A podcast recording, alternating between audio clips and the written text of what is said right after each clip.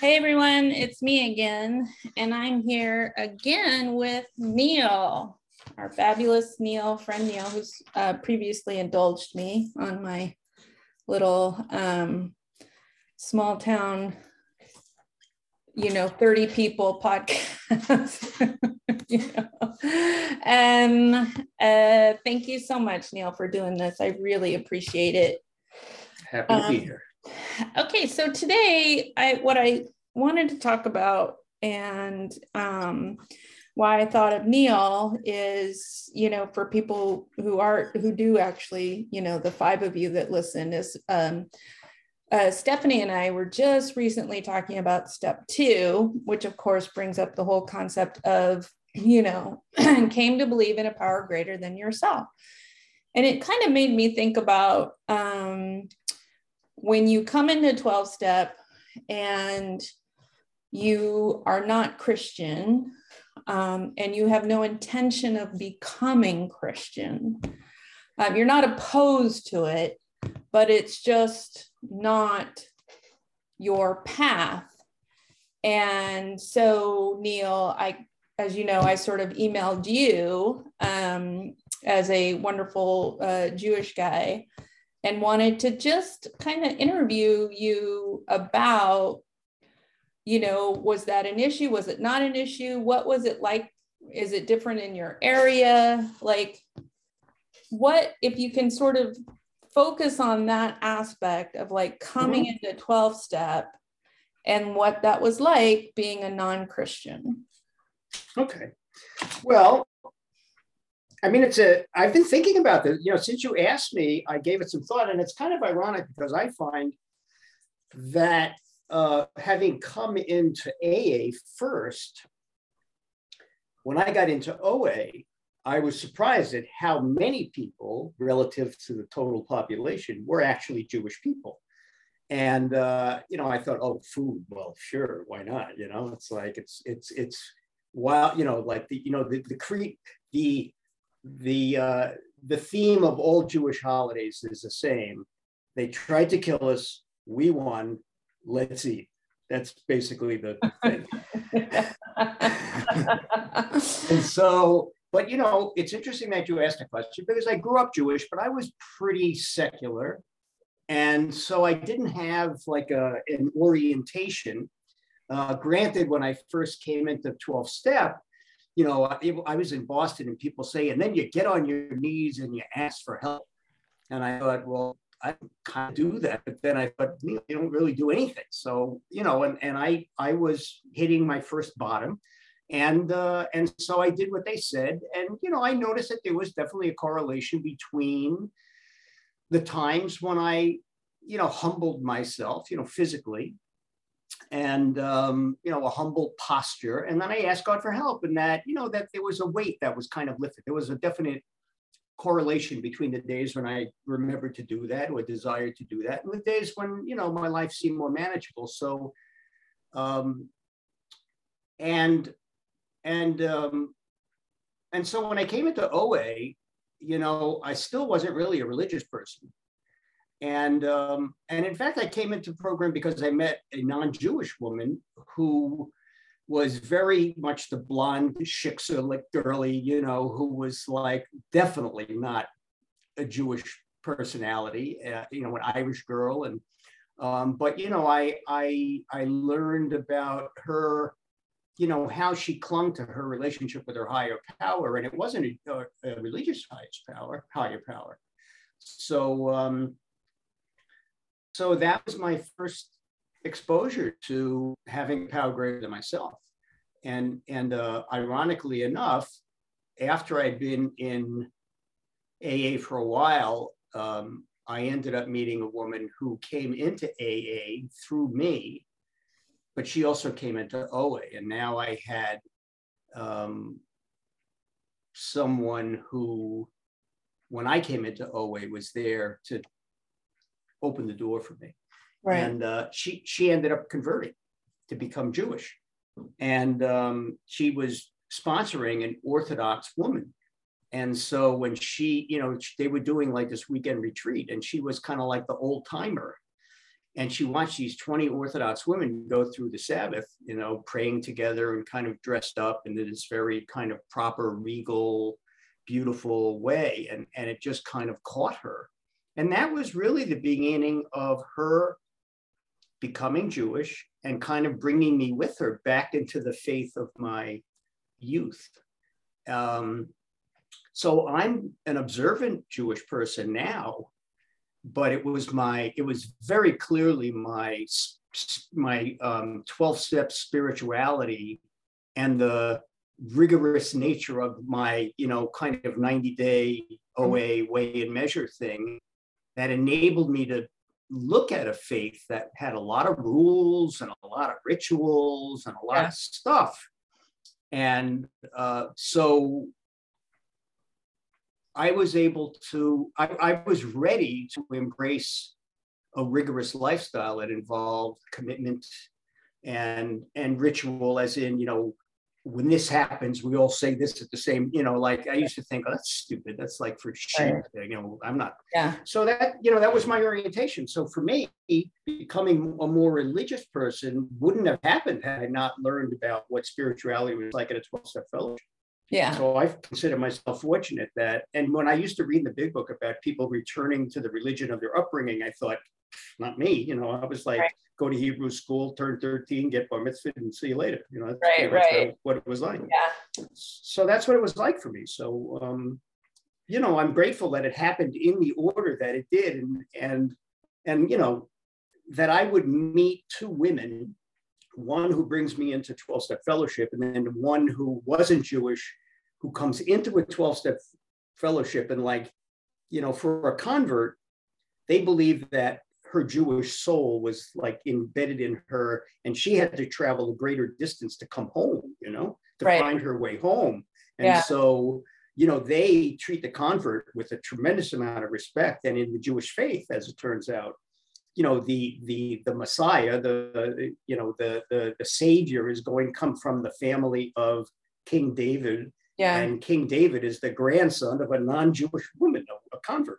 Yeah. So like there are, you know, when people who weren't born Jewish who became very prominent figures in Jewish history. So, you know, it's just a very interesting intermingling of, like, it doesn't really matter where you start out, it's where you end up, you know? Right. And isn't that the way twelve-step recovery is anyhow, you know? Yeah. And um, then um, did you have any... Um... feelings at all, you know, whether at whatever time around, um, you know, not being Christian and having to read a bunch of Christian prayers, or did you come up against anything like that? There was a time when I became um, strong enough in my in my Jewish um, roots that when they would close the meeting with the Lord's Prayer, I would just not say it. I would hold hands or whatever when they said it, and then I just wouldn't say it. Right. And um, I didn't have a problem with it, but then it became more popular, I think, to, you know, certainly in O A, some of the, you know, kind of earlier hardcore meetings would still close with the Lord's Prayer, and then they kind of, at World Service, they would come up with suggested closings or suggested prayers. And, and it became a matter of, you know, um, you know, meetings, having business meetings and saying, you know, these, this is going to make certain people feel, you know, uncomfortable. Right. And do we really want to do that? And by and large, they said no. And even in A A, I think to some extent, you know, they, you know, they, they were more conscious, just like yeah. they were with smoking, you know, I mean, there was a point where it was so funny. There used to be like smoking sections in an A A meeting. Meanwhile, that was like the guy five seats next to you was in the smoking section, you know? Right. That's kind of okay, like it's restaurants. The, it's the, Yeah, yeah, it's the thought that counts. Smoking you know? Section in restaurants. It's like, you know, yeah, all the smoke's going to stay over there.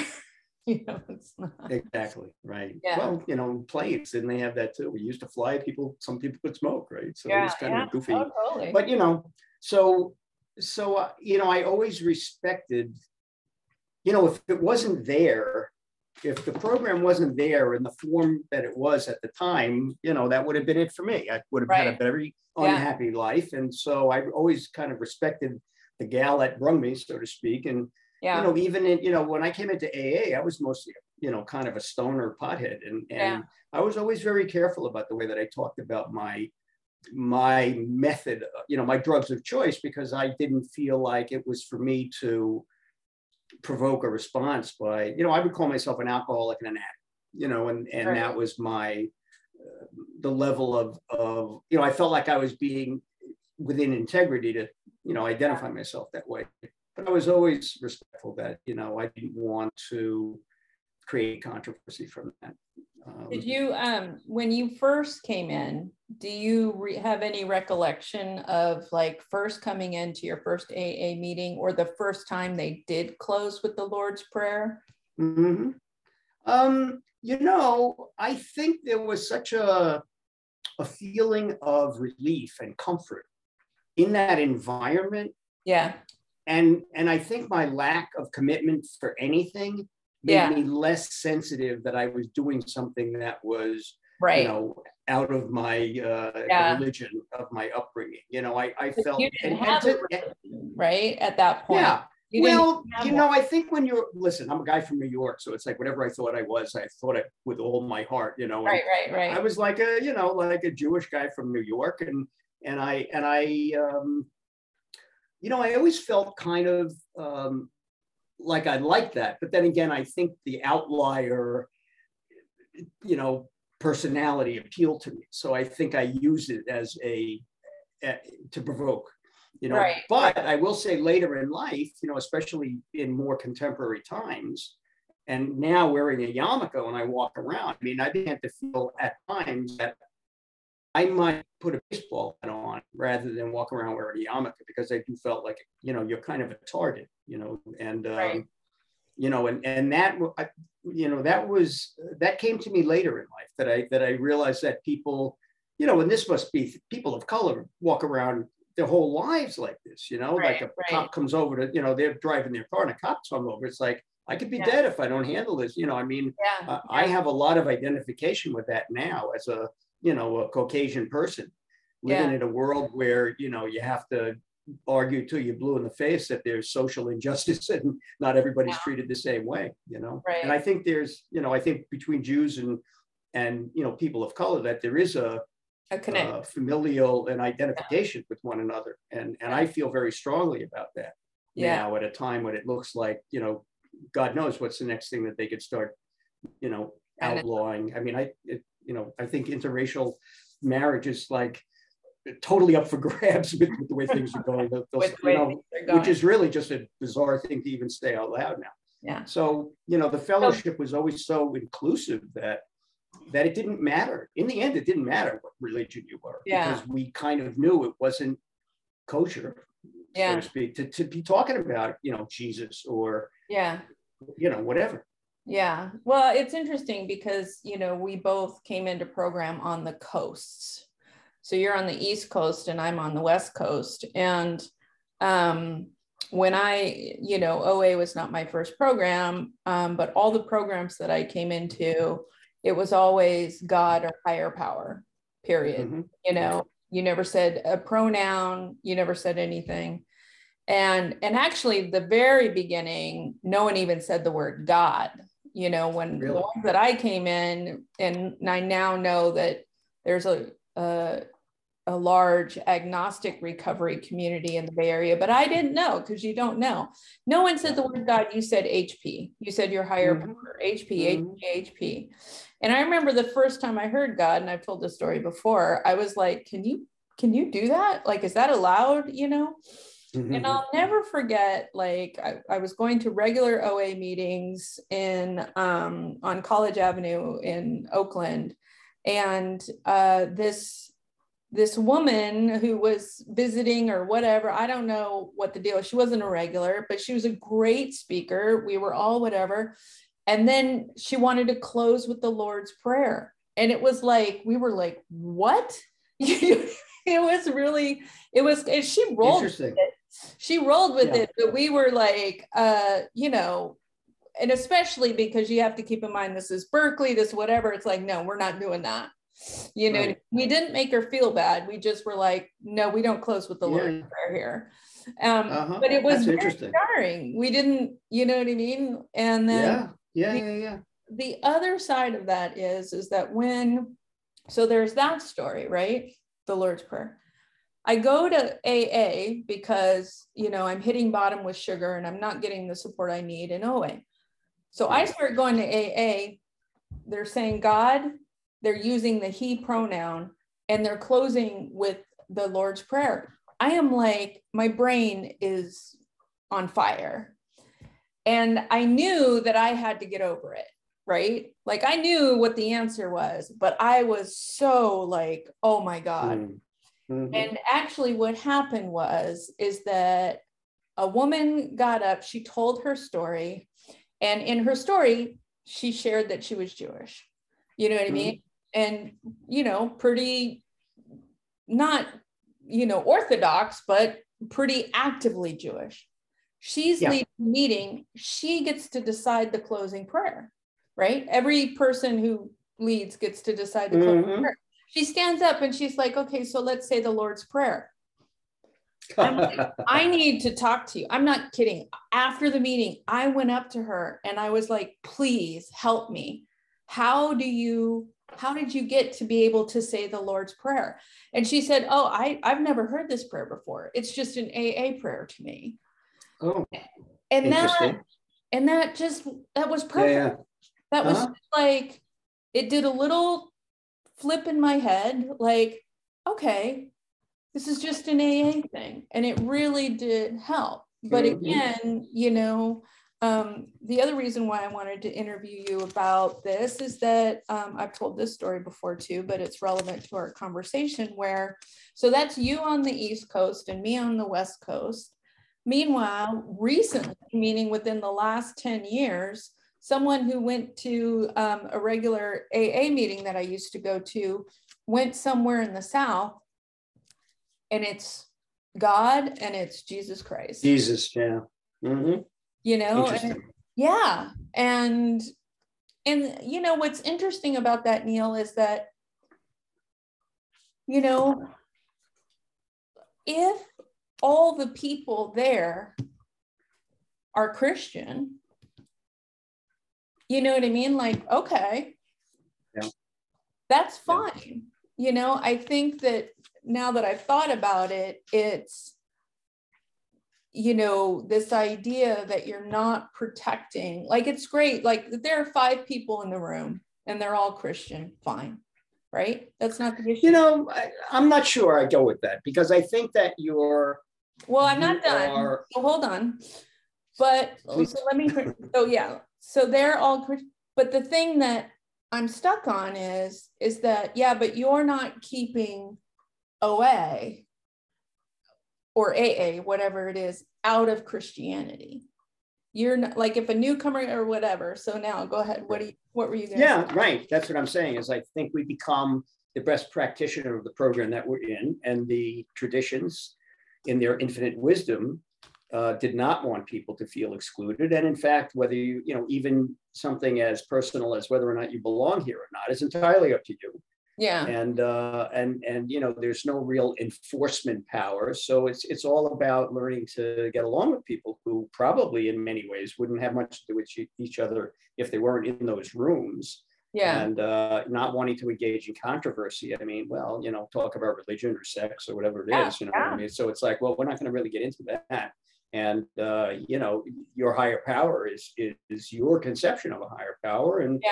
you know, most of us who've, who've done the, the reading, the history, historical readings, understand that people came to that in their own way. Yeah. And while there were a lot of common denominators, there was wisdom behind not yeah. making it be something, um, you know, just like in the, this, the safety and anonymity.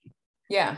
Yeah, is, you know, includes that as a particular lightning rod, you know, yeah. and, uh, you know, a group that wants to close with the Lord's Prayer so much that they're kind of, um, you know, uh, take umbrage at somebody that would want to change that or not really living in the spirit of, right. of, uh, of the traditions, you know, yeah. so.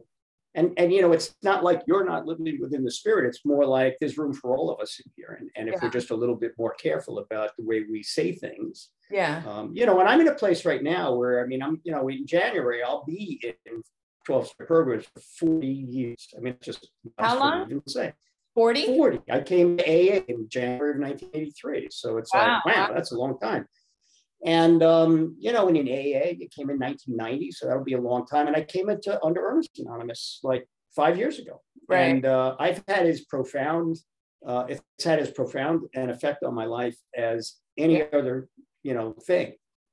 Um, in fact, I was really blind to how that pathology, that stinking thing had, had corrupted a part of my life, even as I was living a very joyful life in recovery and, yeah, yeah. you know, in O A for so long.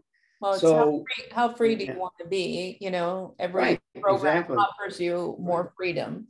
Right. And right now I'm in a position where what's really important is like the relation, relational interactions that I have. You know, to what extent am I treating people with respect?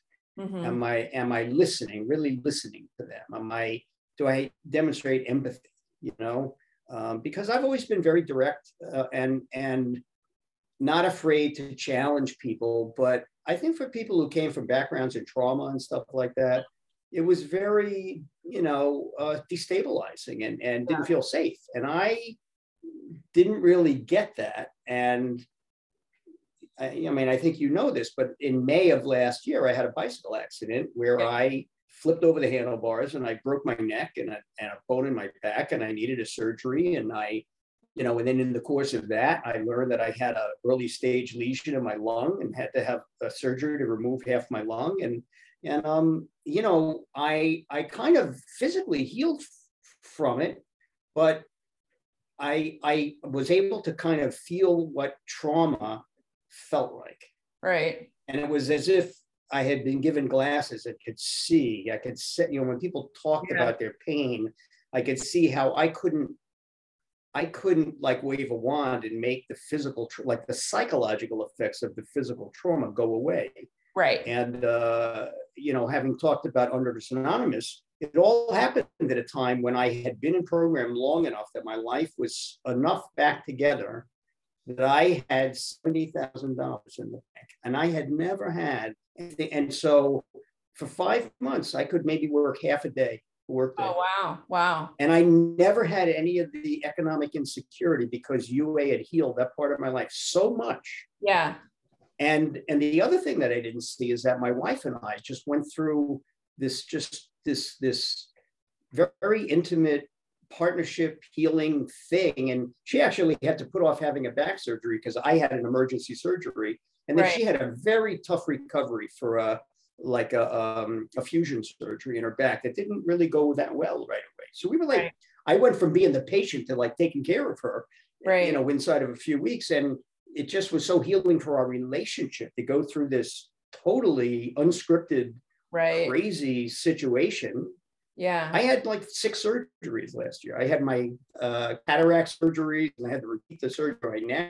Yeah. Pinch. And so like, all this stuff was happening, and, and I could see, I just saw a lot of things, you know, being given a, a, a new lease on life, you know, why yeah. did this happen? Um, why did it happen that for the nine months before the accident, I was working out and was in the best shape of my life at age sixty-seven, that I could endure a pretty serious accident that would discover this cancer that, had it been undetected, probably would have had me in chemotherapy and yeah. really messed me up. Yeah. And I thought, this is so much bigger than me, everything that's yeah. going on. Yeah. And so it really changed the kind of gratitude that I had for the things that we learned, you know, to apply them in ways that were more like practical, that like the tools. You know, I always thought the tools are like practical expressions of spirituality. You know what I mean? Right. It's like you work the tools and you learn different things that help you not isolate or or to um, grow your network and be active in a fellowship. And that it's the fellowship and the service that that grounds you, and it and it, it and it deepens, you know, the lessons that you learn. You know, that that's all part of it. You can't just jump in, get well, and leave and make up for lost time. You know, that's right. that's selfish. You know, that's That's not the way we do things. I mean, not that we do things, but you know what I mean? It, it's that sense of altruism and social responsibility, which is which often comes to people through religion. So it kind of all circles back, you know? Right. Um, you know, but becoming a more observant Jewish person, one of the things about Judaism is that um, this is very interesting. There's no Hebrew word for history. That that there's an oral tradition, like like in like in the Kabbalah, it says that the world is like a helix. It's not a circle. It's mm-hmm. a circle that goes, you know, up and up right. and up. And so that we le- relive the emotional component of whatever happened then, so that we can experience it, and it's part of our history. So the word that's closest to history is the same word for memory, oh which my I find goodness. fascinating. Yeah. Yeah, because that's what you're doing. You're not telling his story, you're telling my story. So that when you have the Passover Seder, you're talking about when God took me out of Egypt, he redeemed me. Oh, and wow. we had this covenantal responsibility to take care of each other and to right. be a light among the nations. And so, you know, I just found that so compatible with what we do in program, but it took me back thirty-three hundred years to my Jewish roots. And I thought, oh, this is in my D N A, you know? Yeah, well, let me be very proud, you know, for that. Let me interrupt here because there are two things that I want to try to remember. The first one is, um, hold on. Uh, so the Father Terry, one of his talks, he says, you know, if you, if you come to A A and you, and you find your higher power, you know, and then you go back to the religion of your youth, if your, if your A A higher power and your religion higher power, if there's a conflict, go with your A A higher power. And then he mm-hmm. says, and if you do that, then you will actually understand that your childhood higher power was saying the same thing. And right. the other side, and what's in tandem with this is that Father Tom says, um, if If you believe in an angry, punishing God, my first thought is, is you had angry, punishing parents. Mm-hmm. You know, that the idea that we, we project onto whatever our higher power is, and that sure. it, and that it's a it, recovery can help you break all that down. Get to the whole, you know, the part of God that you're like, when people talk about, you're like, I don't get what you're talking about. You're whatever. Right. It's like, well, right. your yeah. relationship with God is, is not my experience. Mm-hmm. You know, it's kind of like me. If I suddenly said like, you know, oh, parents are the best, you know what I mean? And I would be, you know, or if someone said that to me, I would be like, I don't, you're crazy. You know, yeah. no, but you're right. I mean, I think that's really um, that is the truth. That that that it, it, it's it's like there's a, a a God within us that we struggle to identify with, but it's intrinsic to anything with a soul to feel connected to something, right? You know, and that whether it's Buddhism or whatever, and you know, it's a matter of attachments or to ego, and ego deflation is, is how you find the oneness or whatever. They're all basically pursuing the same thing. I, I read a, a Deepak Chopra book called How to Know God. Yeah. And it talks about these different kinds of relationships that you can have. Yeah. Where in, in the old days when it was a hostile world, you know, your idea of God is like, get me that, you know, keep me safe. Right. And then it, you know, and as we evolved, you know, emotionally or intellectually, it became more of a co-creator, a, co- a part, co-partnership in creation. That, yeah. you know, deflating ego opens up this whole quantum world of ideas and, yeah. you know, manifesting different things. And, you know, yeah. it's fascinating, but I think it's as real as anything. Yeah. And again, you know, for anyone new listening, all my people know this, is that I, I don't believe in God in the sense of ethical monotheism. I don't of any kind. Mm-hmm. I believe, yeah. but, I, but because of twelve step, I can use the term God as a placeholder. You know what mm-hmm. I mean? Like, you believe in a power greater than yourself. I believe in a power greater than myself. And within the context of twelve step, mm-hmm. I will say God, you know what I mean? Mm-hmm. Group of dames, sure. group of drunks, good orderly direction, Uh, Grace Over Drama is my latest that I heard that I thought was yeah. awesome. Yeah. It's only outside of twelve step that I will be careful not to say the word God, because there's such gift of desperation. Gift of desperation. Ooh, that's a great one. Gift yeah. of desperation. Yeah. But yeah. That no, and, it's, and it's so true that it's a practical interpretation. Yeah. You know what I mean? It's like, my life sucks. I don't know what to do. Yeah. Whoever's listening. And you yeah. know what? That's all, you know, that shifting here yeah. makes it irrelevant what it is outside, yeah. you know? Yeah. Which I think is really ultimately the beauty of of it. Yeah. Because you have to, you count yourself in. And and I think, um, you know, like you said about the projection, I think the whole thing of of trust, uh, trust, intimacy, you know, we have gone through things that have made it very hard to do that, whether it is unstable adult mm-hmm. role models, whatever it was. And, you know, there's a reason uh, that we got stuck in terms of our childhood development, and and twelve-step programs let us, gives us permission to explore that in another way. Yeah. So that we can kind of uh, uh, strengthen those atrophied spiritual muscles, you know, yeah, and yeah. develop trust and heal. And then, yeah. and then it become, it, in most cases, it, yeah, I think, I think people like to do some learning around it, whether it's through meditation, yeah. you know, or some non-specific, you know, and, and to me, I think that's such a beautiful thing yeah. that, it, that it, um, you know, in, in the Jewish faith, you know, Abraham as a, a young child, and he's, you know, his name yeah. is known in the other monotheistic faiths as as the progenitor, basically, of the idea that there's one God. Yeah. Right? So yeah. this guy like created monotheism when he was a right. kid. And his father was like a guy who sold idols, and he was like, yeah. you know, he was like yeah. an embarrassment to his father.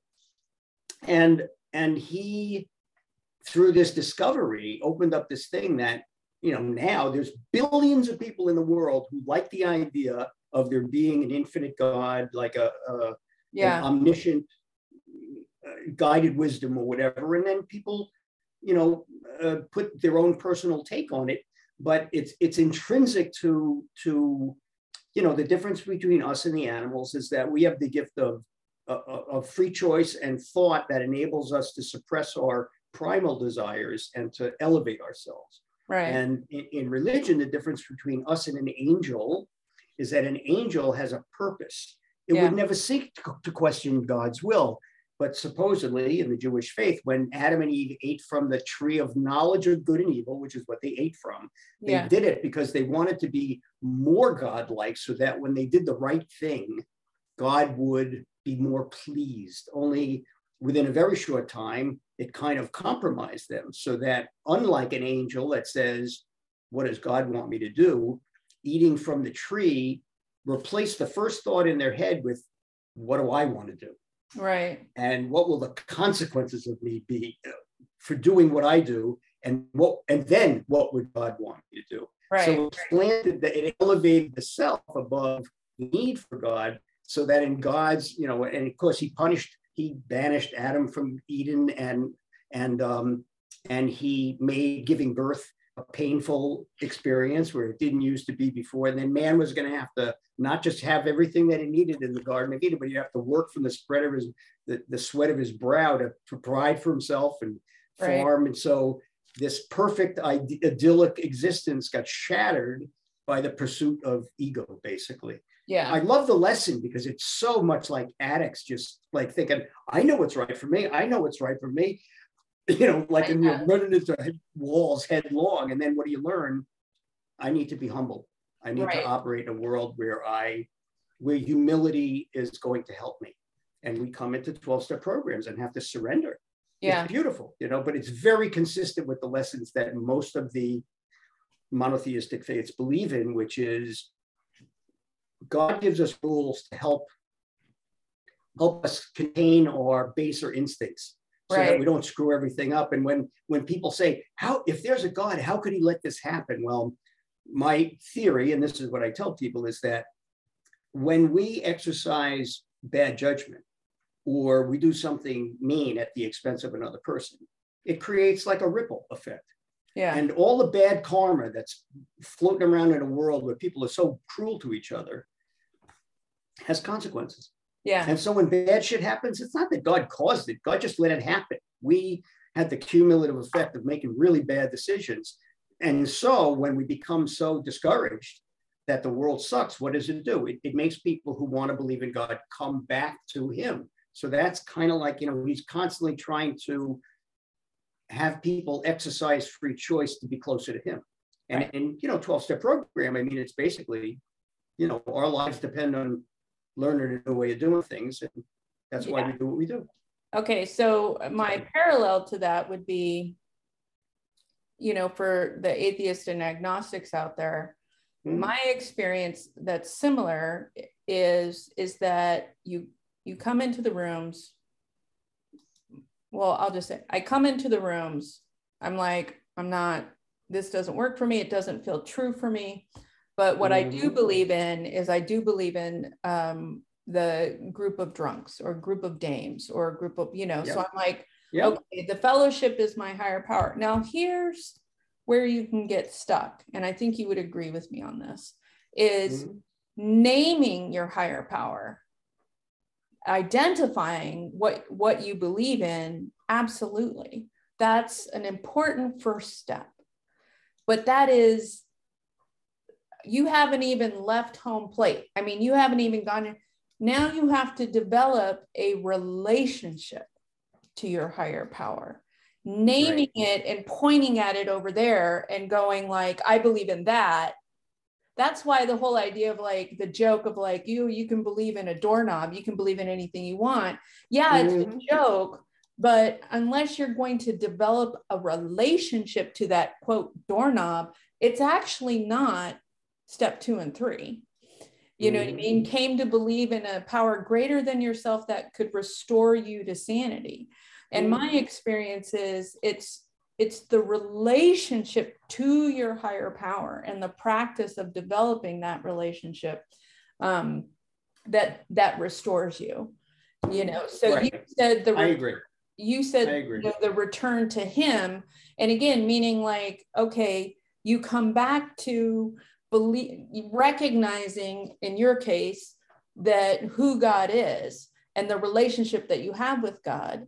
And for me, my experience is, is my higher power is love, which is connection. And that is something that I experience in the rooms.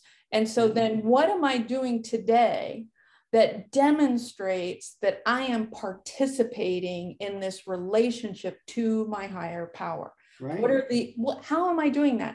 And here's another way. It's literally well, like. An- answer that. I want to hear your answer yeah. to that question, because I think by sublimating our, you know, by working on being alleviated of our character defects, we become more godlike in, in, in an altruistic sense. Yes. You know, to be more concerned with my fellows than I am with myself, you know, not to think less of myself, but to think of myself less often, That's, you know? Yeah. And that is a very holy, in fact, you know, when, when I, I knew you wanted to talk about this, I wrote down, the first thing I wrote down is, is nothing sacred? Because I think the attitude of the world at large, which is a very aspiritual world right now, and yeah. much to our detriment, but that I think most people feel they should be able to do whatever they want. Right. And if you're fortunate enough to have enough people that think the same way, I know. Then it doesn't really matter what everybody else thinks. But that's not really yeah. a formula that's going to make a happy world. Right. You know? So it's very important to emulate qualities that we would like to see, you know, um, you know, act the way you want the world to be, basically. And, right. and, and that that is a system that will produce a world that's going to live in the solution, which yeah. is again in twelve-step parlance. I mean, basically, right. I mean, it says in twelve steps in the A A twelve and twelve, we choose to practice these steps so that we and all those around us yes. experience emotional recovery. That's one of the most powerful lines in that book. It well, the other thing in, in relation to that is, is that, you know, and I, I got to find the exact place, but, you know, if you read the big book closely, it's very clear that recovery requires two powers. It requires the power of the fellowship and the power of, uh, of a higher power that you believe in. And going mm-hmm. back to like, what am I doing today? What it is the process of recovery that makes it so that I am able to be part of a fellowship. Mm-hmm. To go from, like you said, being the outlier and enjoying being the outlier, which was mm-hmm. definitely my position, although I didn't really enjoy it. I mean, part of me did, but I actually felt really like, why am I always in the margins in so many ways? You know, like, you know, there's just so many characteristics that it was like, oh, that's very unusual. Oh, you know, you know, so many ways. Right, and, right. But again, being it says in step two of the A A twelve and twelve, it's that feeling of anxious apartness that we can never surmount or understand. It's another encapsulated sentence from that book that says. Can you say it again? Got, I kind of. I, yeah, it says it's that feeling of anxious apartness that apartness. we never we could never understand or surmount. I think is the way it yeah. says it. Let me get. But it's, you know, it's just one of those beautiful, beautiful, descriptive, like pitiful and incomprehensible demoralization. Like yeah. you can't wrap up a bigger shitty feeling in fewer words than that, you know? Yeah. So let me yeah. find it. But, yeah. you know, and those are the ones that always stuck with me, that they, you know, in, in, in Judaism, they talk about getting to the emes, like what's the core truth of it, the yeah. incontrovertible thing that you can hold on to and really get anchored to and know that it will never let you down. And there's usually a lot of molecules yeah. flying around around yeah. it. But if you get right down to it and you get it in here, yeah. it makes you feel better. And, and yeah. that's how you know that it's the real deal. Yeah. So going back to, you know, um, that believing in a higher power and and starting to act based on that belief. And again, it's the acting as if. Then I start to develop the skills so that I can connect to my fellowship. And then in mm-hmm. connecting to my fellowship, I get to experience the power of connection, which then I can then, it just expands my abilities, expands my yeah. capacity yeah. to love. It, it just, it all feeds on itself. It's community, you know, it's like, we can't do this alone. Right. And my friend Marilyn would always call people God with skin, you know. Yeah, absolutely. That, that sometimes if you can't hear the big kahuna saying yeah. it from up high, yeah. you know, the the the bad woman who's at a meeting with you, who you, if you're looking down your nose at, it turns out she's been sober for thirty years and she's yeah. like the wisest person in the room. And you think, oh yeah, I don't know what the hell I'm talking about. Yeah. And go put her right next to me to remind me. Pay yeah. attention, because you don't know where the thing that's going to save your life is going to be coming from. Yeah. Did you find it? I'm working on it. I'm listening though. This is my A D D brain. One of the that's okay. positives that's okay. of it, but yeah, I'll, I'll find it. I think going back again to the, this is a good place to sort of insert, develop, you know, there's one thing like, oh my, high, because this is what I did. I was like, oh, I believe in the group. And then that was it. Like I named it, and then I was like, okay, let's do four, five, let's do six, seven. And then that, yeah, that took me a certain way, but it, but again, if I just stayed there, I would have missed the whole point. And this is when I started to learn about, you know, what a relationship is. And relationship isn't just saying, oh, you're my friend. It's like, what am I doing that demonstrates that I actually feel that you're my friend and communicates to you that I'm your friend, and that, and that we're, and then you have to reciprocate that. And this is where I came up with the analogy of like, it's sort of like, it's kind of like three rooms, but let's say three backyards. Okay, Neil. So you've got one backyard, and that's Neil's backyard. And then there's my backyard. And then there is, you know, if we lived closer and spent time together, there's a backyard between us, which is our relationship room. If I'm the only one in there, we don't have a relationship. If you're the only one in there, we don't have a relationship. So it's us being in there together. Now, the other thing, the, how this analogy or metaphor sort of expands itself is that's our garden, you know, that we work on together. And then I use the analogy that one person only can weed and the other person only can water. And if one person is only weeding, the thing's going to die from lack of water. If one person's only watering, the weeds are going to kill all the flowers and the plants. So it's something that we have to work on together. But it's the part that brings up an interesting point. When, in the Jewish faith, God made the Garden of Eden, when it was created, it did not look like this lush place. It was barren, basically, because nothing would grow until Adam prayed to God for it to rain. So that God created the world, but he needed our cooperation in order for it to become the thing that was considered this perfect, self-sustaining. Wow. So, and that that, you know, like God doesn't need us to believe in him. Right. But he makes us so that we are drawn to want to please God or that God force by proving it through prayer. And of course, the whole thing about prayer, God created Adam, he breathed life into clay or earth. Yeah. And he said, let there be light. And there was light. That in the power of words, well, this yeah. is a very interesting thing. In the power of words, God created something out of nothing. Right. And I just learned recently that the word abracadabra, like yeah. when a magician says, watch me pull a rabbit out of my hat, he's saying, out of words, I am going to make something that didn't exist. It's an Hebrew expression that used to be saying the letters that made up the name of God. Like we call God Hashem, which is the name, because you're not supposed to say his name right. out loud. Abracadabra is a variation of the letters of the word of the name of God. So it's like Abracadabra or something. So when the magician said abracadabra, he was saying like a Hebrew word that said, if I use words, I can create something out of speech. And so when we say, when we make a commitment, when we say yeah. a prayer, we are actually trying to create something that, you know, if we don't say the words, then it just exists in our head. And it's not a three-dimensional thing. When it comes out, it's the same thing as God breathing life into yeah. Adam. It's the same yeah. principle, and that we are co-creators. Yeah. It's a very empowering thing. So, you know, this is why becoming more educated about my religion. Like my wife is really hook, line, and sinker, and and and an observant Jewish woman.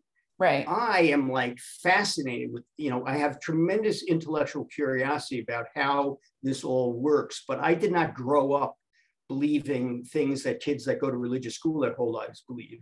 Yeah, yeah. So, so for me, you know, sometimes I feel like in these corny movies where the bank robbers hide out in Pleasantville, and then yeah. in, in staying there, they realize that they yeah. really like being there, and they, yeah. you know, they, they don't want to be criminals anymore because they yeah, live yeah. around people that all do the right thing, you know, and um, and that and that there's no better place for somebody like for me to hang out. So yeah. I've watched generations of these little kids grow up and become like these beautiful examples of of people that haven't been tainted by the Yeah. the secular world. They don't watch T V. Yeah, yeah. It's like twelve or thirteen boys and girls, they don't touch each other. There's no casual sex or anything. Boys learn to respect women for who they are, and, and they are inherently considered more spiritual than men because they love God. They get that. Right. And that they become the center of the of the Jewish home, and the man who's kind of a knucklehead, he's given all these things to study and learn because he can't, he doesn't know how to take care of himself without all the structure. Yeah. And it's the woman who's the soul of the Jewish home that enables him to get his shit together. Right. He, you know, and a man and a woman are put together, not because they're exactly the same, but because they have the ability to teach each other yeah. the lessons in life that they need to become together, what yeah. they wouldn't have been if they stayed separate. All the concepts are just beautiful, just beautiful. And I think most people don't even know any of this stuff. Yeah. Um, so there's so much richness that comes from an old-fashioned way of looking at things. Yeah. And, uh, you know, when I was a kid, you know, wanting to be humble and not blow your own horn was a mark. You know, my parents, you know, they, my yeah. father, you know, was, a, uh, uh, he didn't fight in World War Two, but he, he got out of training just when the war ended, just the luck of the draw, just like I basically yeah. didn't have to go to Vietnam because I was of college age and had a high right. enough number, but God knows I don't know what would happen with me. I needed to become a sniper or yeah. like Audie Murphy and like, you know, but I would have, you know, it would have messed me up pretty good to have to go to war. But, you know, the point is, is that, you know, my, my dad was a hardworking guy who believed in the American dream. And, you know, he, he didn't brag about who he was. He worked hard. He loved his family. Maybe didn't say, I love you as much, but, you know, you didn't doubt that he loved you. Right. But, you know, it's a different time now. And being humble is not, you know, people now feel like with social networking, it's like everyone has a voice, and they just, you know, they've confused a voice with an opinion that that is be- built on something other than ego or yeah. anger or something like that. And, you know, talk about echo. echoes out in, in, you know, in the vapor, yeah. man, there's so much bad shit going on out there because everyone thinks they have a right to say whatever's the first thing that pops into their head. So let me, um, we're going to have to wind this down. So what, I, I knew you were the perfect person to talk with about this because mm. I knew that you were mm. just as passionate as I was. So again, Definitely. kind of for our listeners around either coming in and just having any sort of feeling of like being on the outside. Mm-hmm. So that's a possibility. Or mm-hmm. being a, having to sort of detox the, the religion of their youth. Do you mm-hmm. have any sort of words of encouragement, sure. suggestion, or advice? Definitely. Um, you know, I don't think anyone gets into the twelve-step program by mistake. And I also think that people who have really strong feelings in the negative about religion, they still have strong feelings about the idea of a God. So they got something to work out, you know? Yeah. So like, it doesn't really matter. We all belong here. There's, there's a place for all of us. And like they say, better to identify yourself in than to compare yourself out. And, and that's like the cost value thing. If, right. you, if you're in a pro twelve-step program, look at the value of trying something new so you can get some experience in it, rather than look at what it's going to cost you. I'm going to have to give this up for the rest of my life. No, you don't have to do it for the rest of it. You just have to do it for today. You know, so religion in and of itself is a non-issue. You know, your everything you learn, if it's built on the idea that you're pretty sure you don't know the difference between your ass and a hole in the wall when it comes to staying sober or staying abstinent, and that it's kind of like turn your will and your life over anything that'll have it. yeah. And and you will start there and learn. Yeah. And that it's, and, and this is the safest place you could be for that. Yeah. Because nobody cares what you're going to believe in. It could be a doorknob, it could be a thing, it could be a person, you know? Right. But you'll learn, you'll get a sponsor, and you'll learn to build trust in that relationship. And yeah. that person will help you build relationships with other people, and it will grow, and you'll plant things and they'll grow. And yeah. all you got to do is pay attention and not pick up the first, whatever it is. Yeah. So that's what I would leave them with. So yeah, that is a perfect ending. Thank you so much.